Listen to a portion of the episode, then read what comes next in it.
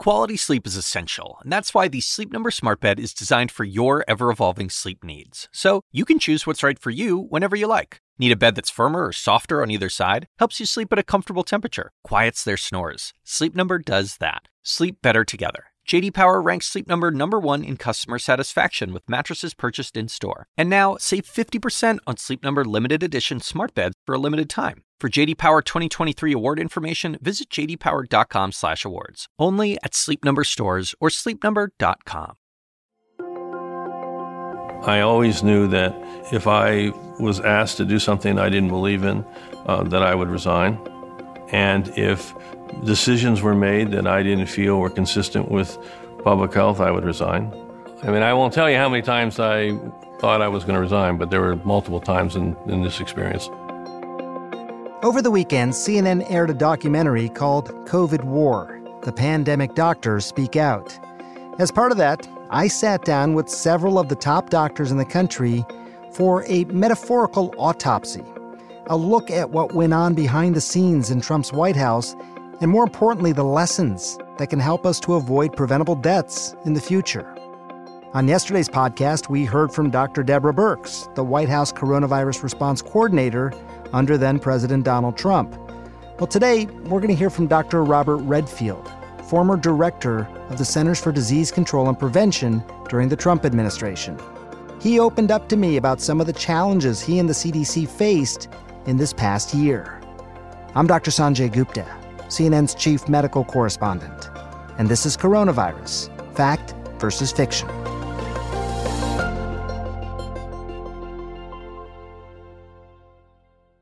How are you?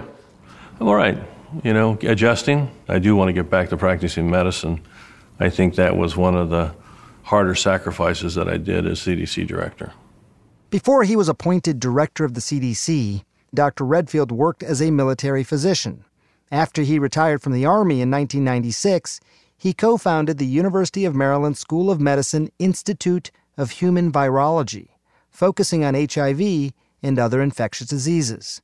When the first COVID 19 cases began popping up in the United States back in January of 2020, Dr. Redfield and his team were determined to contain the virus before it spread into the community.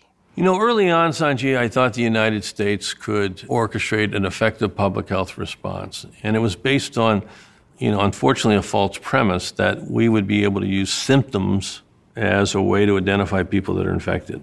But looking back, Dr. Redfield told me that the CDC underestimated what they were dealing with. They didn't know that the virus spread silently, asymptomatically, and through the air.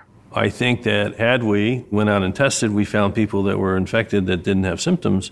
And had we then modified our contact tracing protocols in February and March that everybody got tested, I think we would have come to a, the conclusion that we came to, obviously, in late March, early April, that this virus is dominantly transmitted by people who don't even know they're infected. And the real, the real, if you will, enemy that we're fighting is not coronavirus symptomatic disease it's the silent epidemic. Testing, many would argue, is the original sin of our country's COVID response. We were testing too little, too late. And the thing is, by mid January of 2020, well before COVID 19 was designated a pandemic, and weeks before the United States had its own test, there was already a test available to diagnose the virus from the World Health Organization. In fact, that test was already being used successfully in many countries around the world but not the United States. In order for us to use it, it would need to have an EUA from the FDA.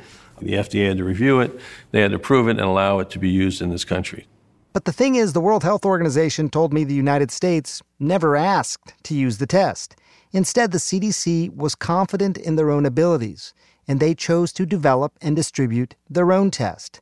It was a decision that would come back to haunt the agency and its director. You might remember the big scandal that was all over the news last spring. Early coronavirus test kits may have been contaminated, leading to a possible delay in the CDC's ability to get those kits to health labs. An issue with the CDC's initial test led to some inaccurate and inconclusive results. In fact, the CDC had to recall the tests and figure out the problem, and all of that led to a significant delay. So we told them they had to send everything back to us. and the CDC group then worked with the FDA to figure out the problem. Within about five weeks, with the FDA's agreement, we got uh, all of the public health labs of this nation to have an effective test. So, five weeks, though? Probably about five weeks it took to correct it. Five weeks, which many have called the lost month, when COVID 19 spread across the United States, mostly undetected. I really pushed Dr. Redfield on this question about the CDC's faulty tests, asking him several times to account for the mistake and explain what happened. But I really couldn't get a straight answer. You know, people criticize CDC. Our job was to develop tests for the public health labs, not for the whole country in medicine. I, I, I, was not obviously not a happy camper that CDC decided to manufacture tests. We're not a manufacturing corporation. The private sector was supposed to work with the FDA to develop that. In the meantime, other countries were successfully deploying tests of their own and the United States was falling further and further behind. In reality, the only possible way to track the spread of this virus was to test, and to test as many people as possible. The most important tool you needed, Manhattan Project style tool you needed, is you needed 5 million tests a day. You got to expand your testing capacity so you can use strategic testing to define the silent epidemic. And make that a priority because you know what? The only way we're going to know where this virus is is if we test people. And at the time, we were still thinking we didn't need that because we could pick out people with symptoms, and we were wrong. I think it's important, as I think you do as well, not, not to whitewash this. We were not testing enough. I agree we're with you. still not testing enough. I agree with you. Why not? Was testing deprioritized in this country? Well, it clearly wasn't prioritized to the level to meet the goal that I set. I think people have been talking about how many tests we have rather than sitting back and saying how many tests we need. Truthfully, I think we need 5 million tests a day in this country, and we're even now we're not half there. Scientists and doctors like to consider themselves above the political fray, immune to the whims of whichever party may be in power. But the reality is far more complicated, particularly during a pandemic. If anything, this past year has revealed the high price we all pay when science and partisan politics collide.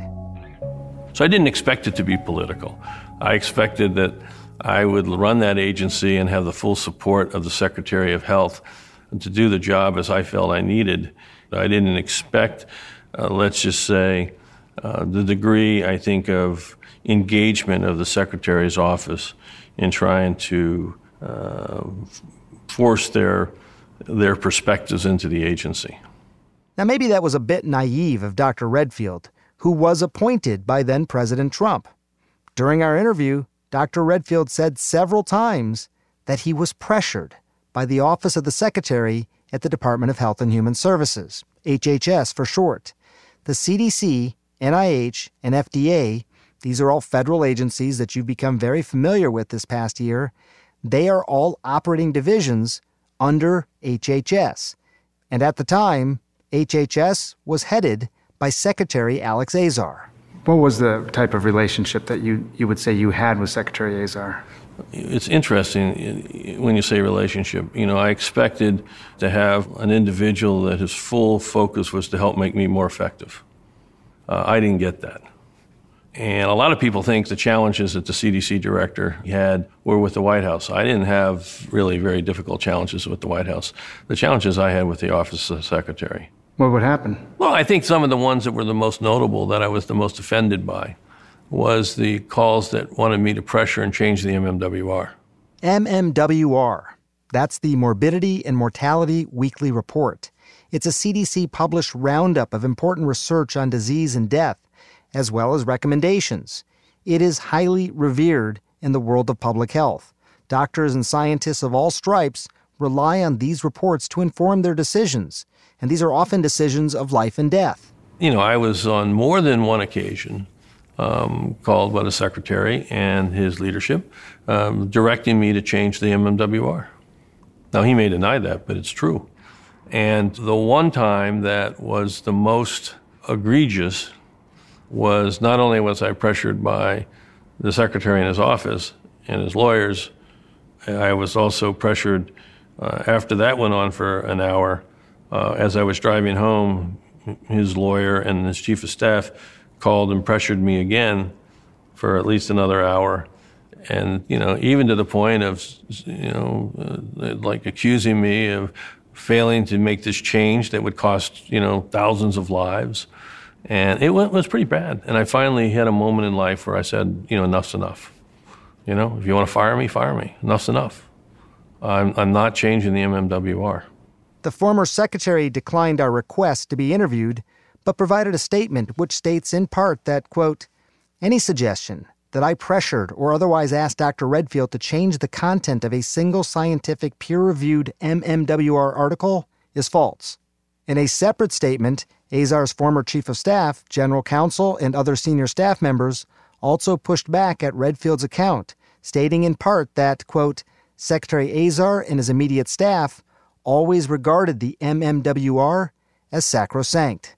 I'm struck because sometimes I, I, hear about things that have happened in the United States, and I think those are sorts of things that happen in other countries. They don't happen here. And then you describe a situation like this. That's the United States. It's hard to believe. Yeah, it was hard. It was the worst. But you, one thing you'll know about me, Sanjay, is I spent 23 years in the military. I am a command chain kind of guy. And if I can't stay in the command chain, then I'm going to leave. And I'll decide to stay in the command chain as long as I think I still have value for the nation. And that's what I did. CDC, FDA, NIH. These aren't just important acronyms. They represent our country's most trusted scientific institutions. And over the past year, that trust has sadly eroded, a legacy of this pandemic that many worry will outlast all of the doctors who tried to lead us through it. Well, I, I personally have felt that this job should be a seven to 10 year appointment. I feel the same way about NIH and the FDA. I do not think these jobs should be politically aligned. It doesn't mean who's ever in charge can't make the appointment, but I think these are important jobs to get out of the political cycle, for sure.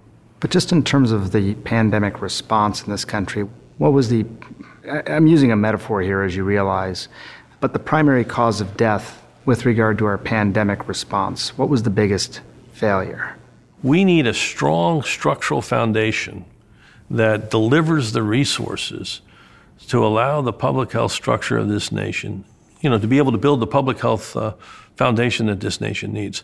I think that, when you ask me, what is what is the cause of death? I think the cause of death was the lack of purposeful investment in public health infrastructure for this nation over the last 30 to 50 years. And we paid a big price.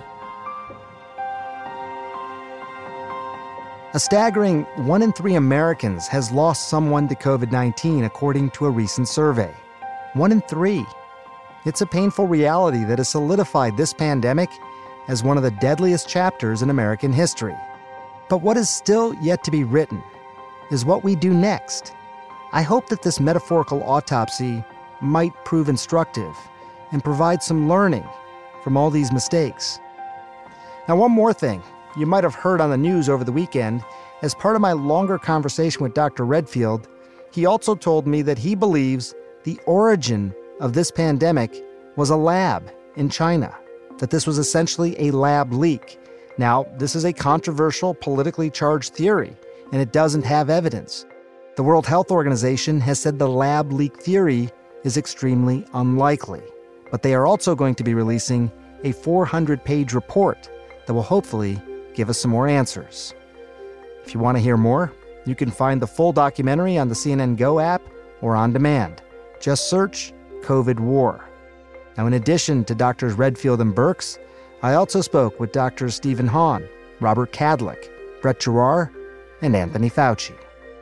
We'll be back tomorrow. Thanks for listening.